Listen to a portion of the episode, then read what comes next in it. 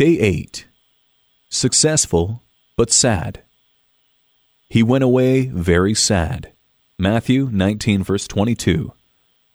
Sometimes we ask questions to which we don't want to hear the answers. Such was the case with this wealthy young man in Matthew 19.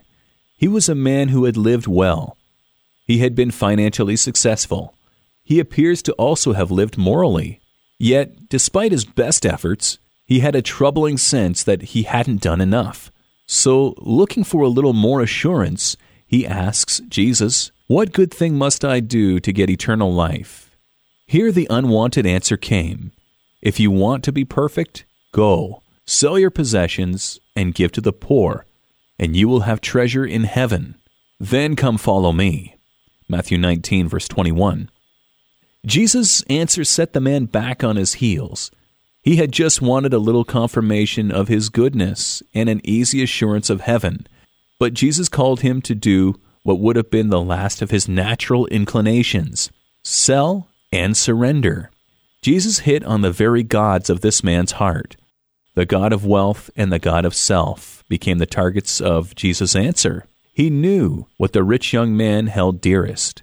He knew what stood between the man and his eternal security. What we hold dearest often becomes a blockage that keeps us from enjoying the gifts of God. One gift we often miss is that of a restored heart. It may be the things that make us successful, or our most precious relationships that we cannot surrender to the care of God Yet it is in these things that have the greatest grip on our hearts that keep us from enjoying the peace of God. Jesus' call to us is the same as his call to the wealthy man. He invites us to surrender what is most precious in order to receive a much greater gift. What is most precious to you? Have you surrendered it to the care of Christ? Or is it a roadblock to the blessing God wants to bring into your life? Here's your prayer starter Lord Jesus, Open my eyes to see the blessings of surrender.